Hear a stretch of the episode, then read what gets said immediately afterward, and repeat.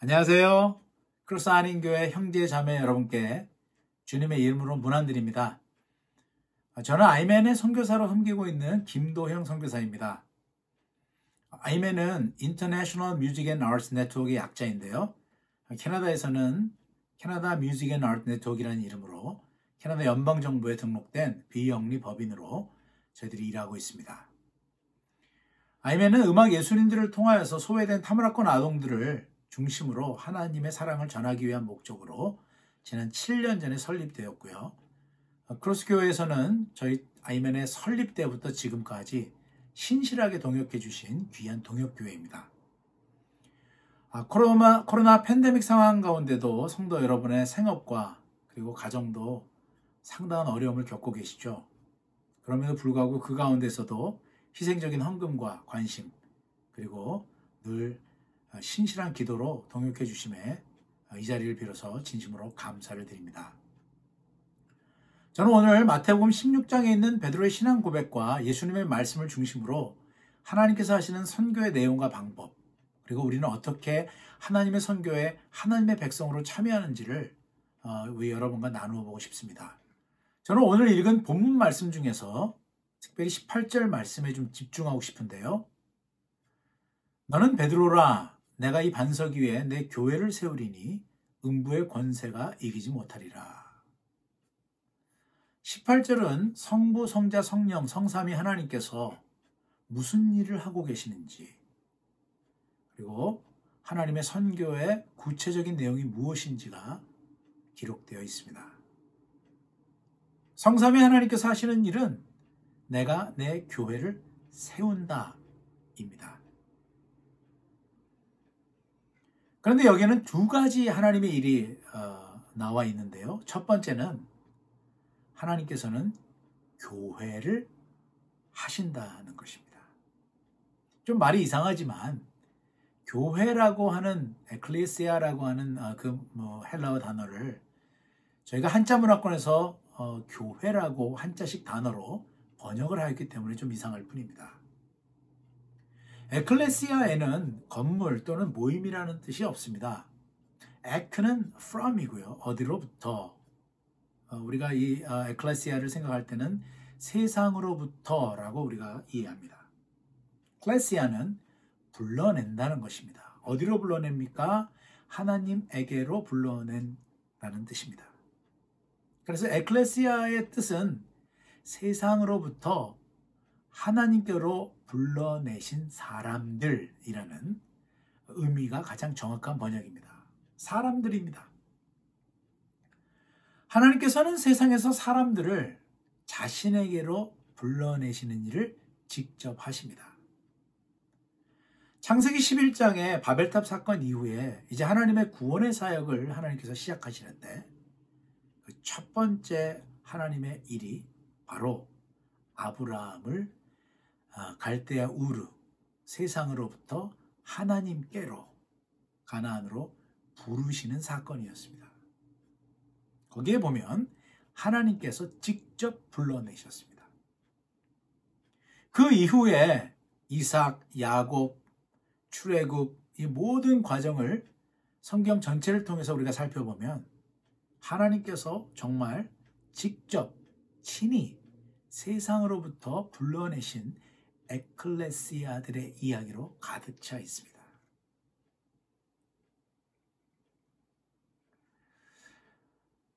저는 아이맨 선교사로서 음악 선교사들을 불러내기 위하여 지난 7년간 아, 정말 수십 명의 기도 음악인들을 만날 수 있었는데요.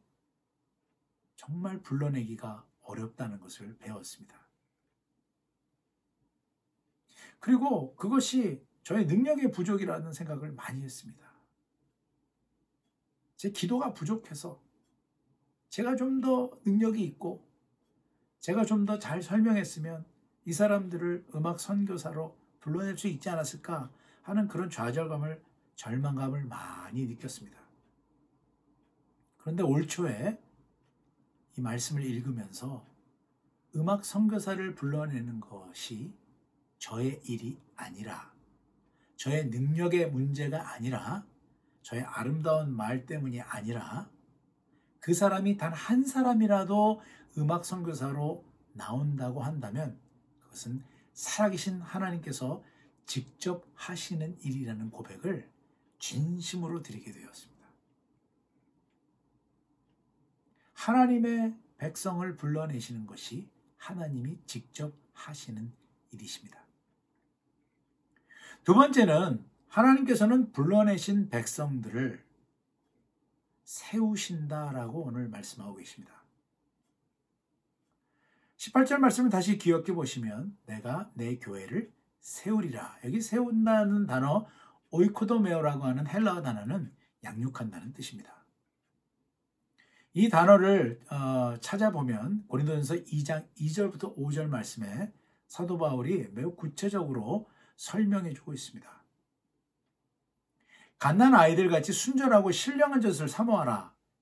이는 이로 말미암아 너희로 구원에 이르도록 자라게 하려 함이라. 너희가 주의 인자하심을 맛보았으면 그리하라.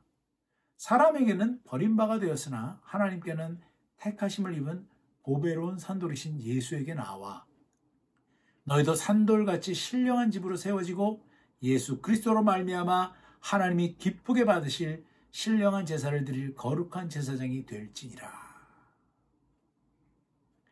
세상에서 불러내셔서 하나님께로 나오는 것을 우리는 하나님의 구원, 사역 또는 거듭남이라고 표현합니다. 태어났다는 것이죠. 어린아이가 마치 엄마 뱃속에서 나오듯이 born again 했다는 것입니다. born again 하는 것을 에클레시아라고 얘기합니다. 그런데 그 태어난 에클레시아들을 갓난아기 같은 상태로 두시지 않고 거룩한 제사장이 될 때까지 하나님께서 양육하고 기르신다는 것입니다. 하나님께서는 우리 에클레시아들을 기르시고 성장시키시고 양육하셔서 어린아이로 살아가도록 내버려 두지 않으시고 거룩한 제사장이 될 때까지 양육하십니다. 아브라함의 창세기 12장에서 에클레시아 하였죠. 부름을 받았습니다. 그런데 아브라함의 일생을 보면 창세기 22장에서 자기의 독자 이삭을 모리아산에서 죽여 하나님께 바치려고 하는 바로 그 제사장 직분을 감당하는 그때에 비로소 하나님께서 아브라함이 하나님을 경외하는 줄 알고 인정하시는 마치 졸업장을 주시는 것 같은 거룩한 제사장의 모습으로 성장하고 있음을 볼 수 있습니다. 히브리서는 거룩한 제사장 아브라함의 장성함 이렇게 기록하고 있습니다. 아브라함은 시험을 받을 때에 믿음으로 이삭을 드렸으니 저는 약속을 받은 자로 돼그 독생자를 드렸느니라. 저에게 이미 말씀하시기를 내 자손이라 칭할 자는 이삭으로 말미암으리라 하셨으니 저가 하나님이 능히 죽은 자 가운데서 다시 살리실 줄로 생각하니라. 거룩한 제사장까지 자라난다는 것은 능히 죽은 자 가운데서 다시 살리시는 하나님의 일을 진심으로 믿는 자가 되는 것입니다. 이것이 그리스도의 분량까지 자라난다고 하는 뜻입니다. 많은 분들이 저에게 아이맨 사역이 어떻습니까? 라고 이렇게 지난 7년간 만날 때마다 질문하셨습니다.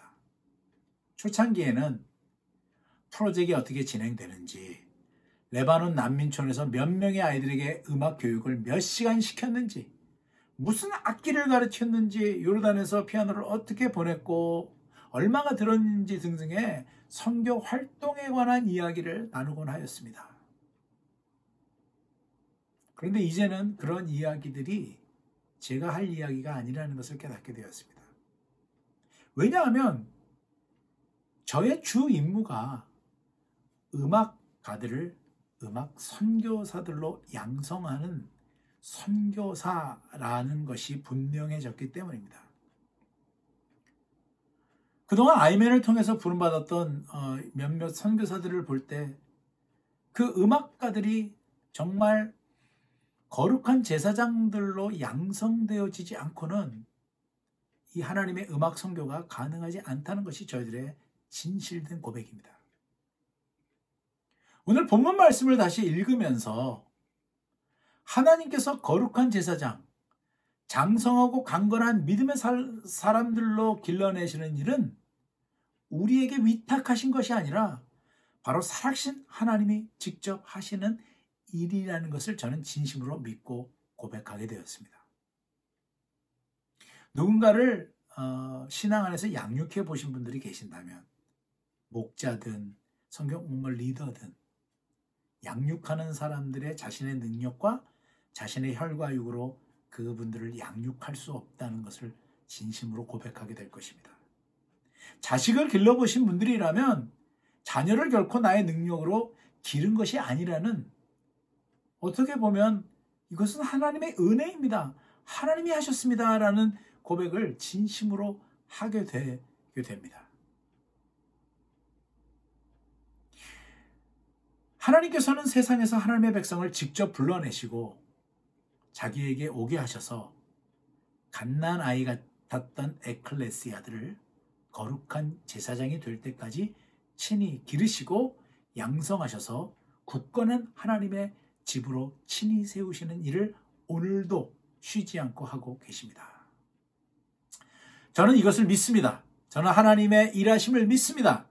저는 하나님께서 이 모든 일을 쉬지 않으시고 감당하신다는 것을 정말 믿습니다. 그렇다면 오늘 본문을 통해서 하나님은 하나님께서 이렇게 직접 하시는 일에 우리를 어떻게 초청하고 계셨을까요?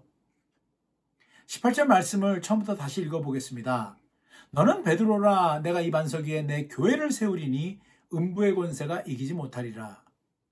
여기 우리가 누구인지 나와 있습니다. 너는 베드로라. 너는 베드로라.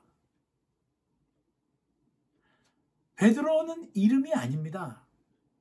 Who are you? 이렇게 물어봤다면 저는 요나의 아들 시몬입니다. 이렇게 대답하는 것이 정답입니다. 그런데 오늘 예수님께서는 요나의 아들 시몬의 혈과 육의 이름을 부르지 않으시고 요나의 아들 시몬을 너는 반석이라 이렇게 호칭하셨습니다.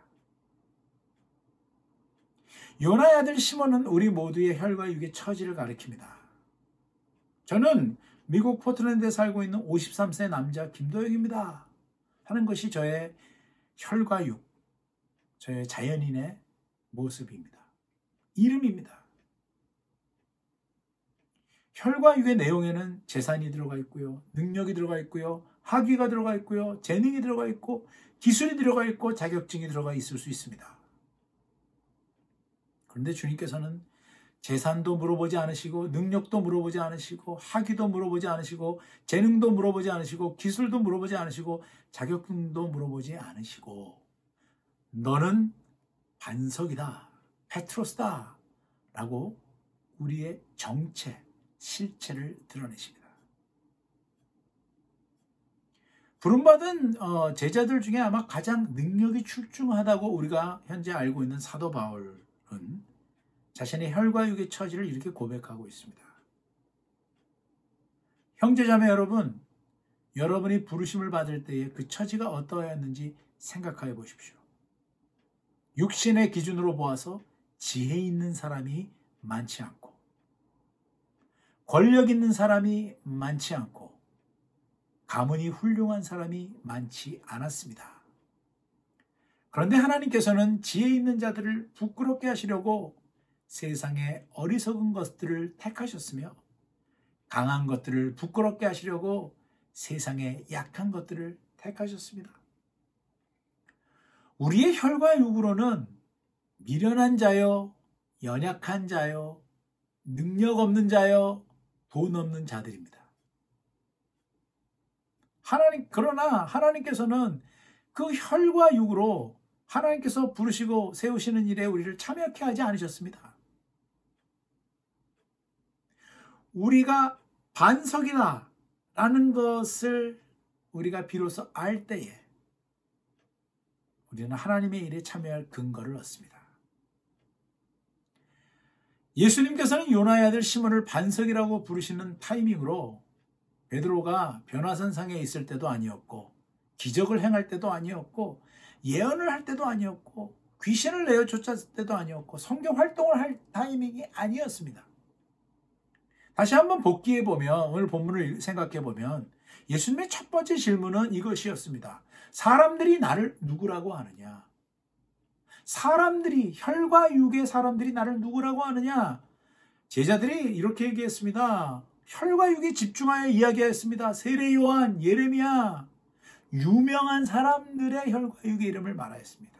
엘리야, 유명한 사람, 능력 있는 사람, 위대한 사람, 뛰어난 업적을 남긴 사람들의 혈과 육의 이름을 들으면 우리는 때로 부러워하고 초라해집니다. 저도 그럴 때 괴롭습니다. 최근엔 이렇게 기도도 했습니다. 주님, 저는 아무리 봐도 훌륭한 사람이 못 될 것 같습니다. 저는 훌륭한 사람이 되는 것을 포기하겠습니다. 지금까지 살아온 것을 뒤돌아보면요, 잃은 것이 없습니다. 앞으로 살아갈 날을 생각해 보면 이룰 것이 없을 것 같은 보잘 것 없는 인생이라는 것이 저의 53세의 인생의 고백입니다. 자괴감마저 듭니다. 그런데 예수님께서 제자들에게 그 질문이 마지막 질문이 아니라 다른 질문으로 다시 물어보십니다. 너희는 나를 누구라고 생각하느냐? 요나의 아들 시몬의 대답은 당신은 그리스도이십니다. 살아계신 하나님의 아들이십니다. 놀랍지 않으십니까?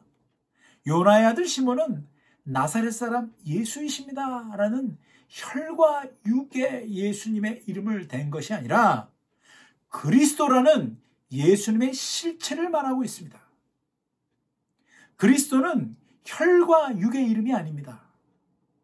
그리스도라는 뜻은 하나님께서 기름을 부으셔서 보내신 분이라는 뜻입니다. 당신은 살아계신 하나님께서 보내신 하나님의 외아들이십니다. 여기서 드러나는 것은 요나의 아들 시몬이 살아계신 하나님께서 당신을 이 세상에 보내셨다는 것을 믿었다는 것입니다. 요나의 아들 시몬이 살아계신 하나님께서 우리에게 자기의 유일한 아들을 기름 부어 세상에 보내셨다는 실상을 믿을 때 반석이 되었습니다. 혈과 육의 어떤 조건도 반석의 반자도 될 수 없습니다. 우리가 반석되는 유일한 시간은 살아계신 하나님께서 그리스도를 보내셨다는 것을 믿고 살아계신 하나님께서 우리를 세상에서 부르셨다는 것을 믿고 살아계신 하나님께서 우리를 양육시키신다는 것을 믿고 살아계신 하나님께서 코로나 핀 팬데믹 속에서도 여전히 일하고 선교하고 계시다는 것을 진심으로 믿는 순간입니다. 예수 그리스도께서는 바로 우리의 첫 번째 반석이 되시는 이유가 바로 그것을 믿으셨기 때문입니다. 저는 요즘 예수님이 이렇게 말씀하셨던 것이 너무 좋습니다. 사람들이 당신은 무슨 권한으로 일을 합니까?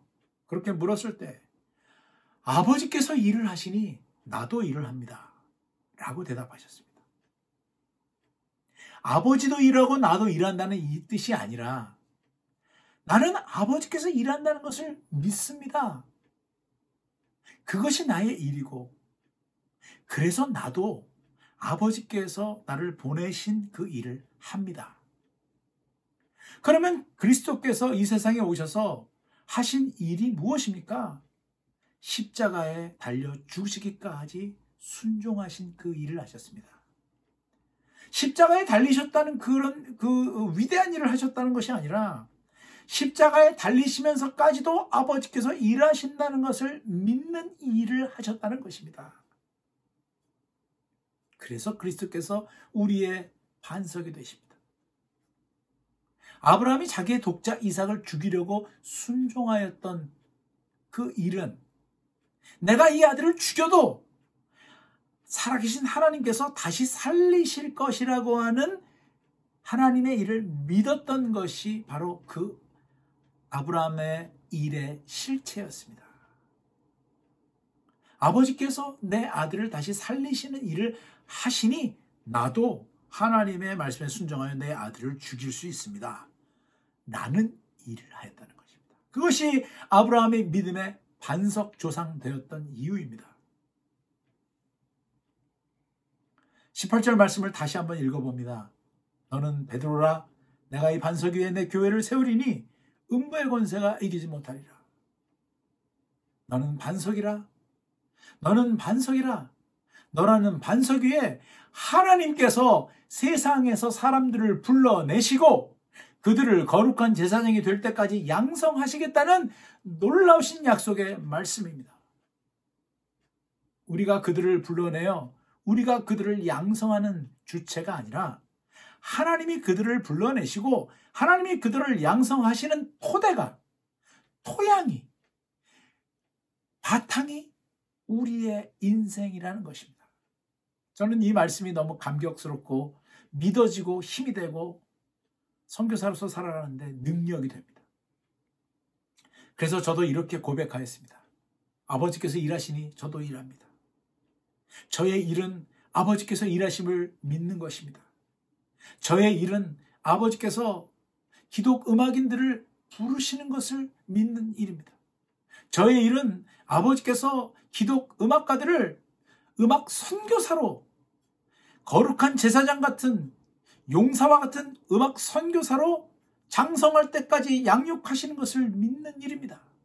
저의 일은 아버지께서 불러내시고 양성하실 때까지 낙심하지 않고 오래 참음으로 소망하는 것이 저의 일입니다.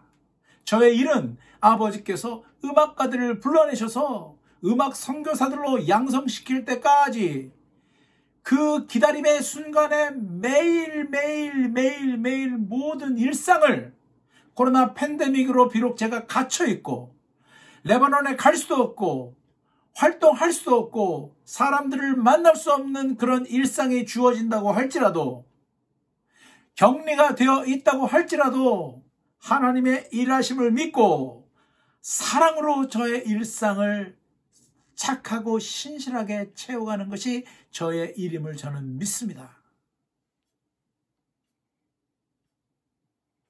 이 말씀을 묵상할 때 산상수훈의 마지막 부분이 저는 기억이 났습니다.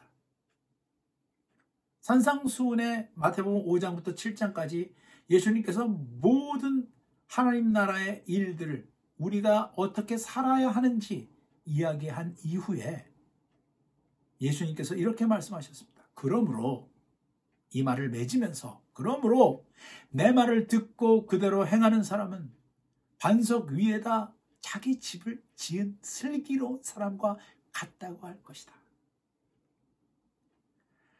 아버지께서 일하시는 것을 믿는 일은 아버지의 뜻대로 행하는 것입니다. 아버지께서 일하시는 것을 믿는 사람은요, 아버지께서 말씀하시는 것대로 행동합니다. 산상수훈의 모든 말씀은 사실 따져보면 우리의 daily life를 어떻게 무엇으로 채우고 어떻게 살아갈 것인가 하는 내용입니다.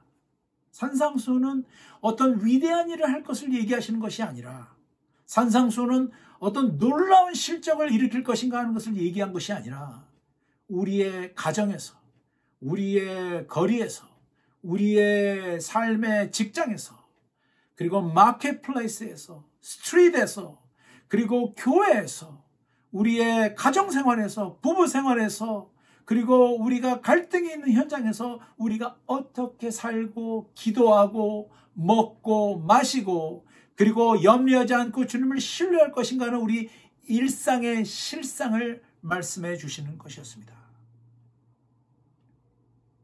여러분 바로 그것을 듣고 그 일상에서 그리스도인으로서 참된 실체가 있는 실상의 삶을 살아가는 것이 바로 반석이 되는 길이요 반석 위에 집을 짓는 것이고 우리의 그런 일상의 실상 위에 하나님께서는 사람들을 부르시고 양성하시겠다고 말씀하셨습니다.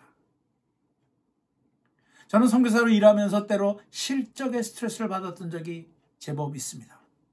많은 동역자들이 계시기 때문에 열심히 열심히 선교하고 일을 하여서 아름다운 스토리를 전해드리고 싶고 좋은 소식을 전하고 싶은 마음 아주 그런 자연스러운 그런 마음이 듭니다.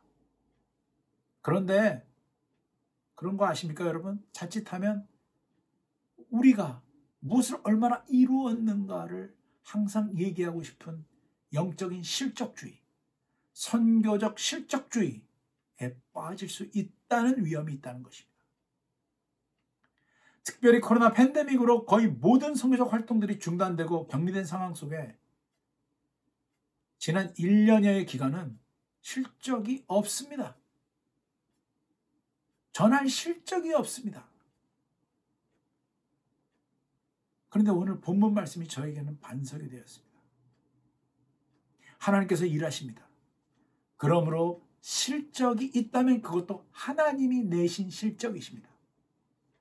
그러므로 나는 하나님이 일하시는 것을 믿는 일을 최선을 다해서 하는 것이 나의 일이구나. 그러므로 하나님께서 실적을 내실 때까지, 완수하실 때까지, 착한 일을 시작하신 하나님께서 그리스도 예수의 날에 완성하실 때까지 성령의 열매를 맺으실 때까지 하나님이 정말 친히 추수하실 때까지 오래 참음으로 조급해하지 말고 좌절하지 말고 중단하지 말고 포기하지 말고 끝까지 신실하게 소망하며 오늘도 한 걸음을 내딛는 것이 저희들의 일이라는 것입니다. 그것이 우리의 일상의 실상입니다. 하나님께서 완성하실 때까지 매일매일의 일상을 실적을 추구하는 것이 아니라 실상과 실체를 추구하는 삶으로 제 삶의 골방이든 거리이든 그리고 직장이든 선교 현장이든 그리고 저희들의 가정이든 어디를 잘라 보아도 실체가 있고 실상이 있는 참 그리스도인들의 일상을 오늘도 실상으로 살아가는 것이 저희들의 일이라는 것입니다. 하나님께서는 저희들의 믿음과 소망과 사랑의 일상과 실상 위에 하나님의 백성들을 세상으로부터 불러내실 것이고 그리고 하나님의 백성들을 거룩한 제사장들로 양성하실 것입니다. 이것이 우리들의 신앙 고백이요. 하나님의 선교에 참여하는 선교사로서의 자세입니다. 사랑하는 크로스교회 형제 자매 여러분께서도 이와 같이 하나님의 일하심을 끝까지 믿으시고 반석의 역할을 하여 하나님께서 우리의 일생과 우리의 일상과 우리의 실상이라는 바탕 위에 교회를 불러내시고 교회를 세우시는 하나님의 일을 하시는 그 놀라운 하나님의 일에 참여하는 우리 크로스교회 형제 자매님 되시기를 주의 이름으로 축원합니다. 한번 기도하겠습니다. 하나님 감사합니다. 오늘도 우리를 교회로 부르시고 에클레시아로 세상으로부터 불러내셔서 하나님의 거듭난 사람들로 우리를 다시 태어나게 하시고 그리고 태어난 갓난아기로 두시지 않고 장성한 분량까지 우리를 기르시고 양성하시는 하나님의 일이 있으심에 찬송과 영광을 돌립니다. 비록 우리가 아무것도 하지 못하여도 돌들로도 소리를 지르게 하겠다고 하나님께서 약속하셨던 것처럼 하나님께서는 오늘도 구원의 사역을 쉬지 아니하십니다. 하나님의 백성들로 하나님의 사람들로 세대를 일으키시는 일들을 하나님의 사람들을 일으키시고 거룩한 제사장들로 나타나게 하신 일을 끝까지 중단하지 않으십니다. 저희들이 그것을 믿는 일을 오늘도 신실하게 하게 하여 주십시오. 그리고 하나님께서 완성하시고 이루시는 그날까지 소망함을 갖고 오래 참게 하여 주십시오. 그리고 그때까지의 우리의 모든 일상, 하나님께서 우리에게 말씀하여 주시는 그때그때의 일들을 사랑으로 감당하게 하여 주십시오. 거리에 있는 사람들을 사랑하게 하시고, 우리가 만나는 음악인들을 사랑하게 하시고, 우리에게 맡겨진 선교사들을 사랑하게 하시고 또 우리에게 맡겨진 자녀들을 사랑하게 하시고 우리 교회 성도들을 서로 사랑하게 하시고 이 코로나 팬데믹으로 좌절 가운데 빠진 하나님이 세상에 있는 많은 사람들을 사랑하게 하시고 우리의 이웃들을 사랑하게 하시고 그리고 정말 아픔과 고통 속에 있는 사람들을 만나게 하시거든 그들을 사랑하는 것으로 우리의 일상의 실상을 채워가게 하여 주십시오. 그들이 낫고 그들이 변화되고 그들이 정말 하나님께 나오는 것을 우리가 할 수 없지만 우리의 인생의 터전 위에 우리 밴쿠버에 사는 우리의 일상 위에 하나님께서 그 일들을 친히 하시고 그리고 이루실 것을 저희가 오늘도 믿습니다. 주님 일하시고 선교하시옵소서. 주님께 다시 한번 감사를 드리며 예수님의 이름으로 기도합나이다. 아멘.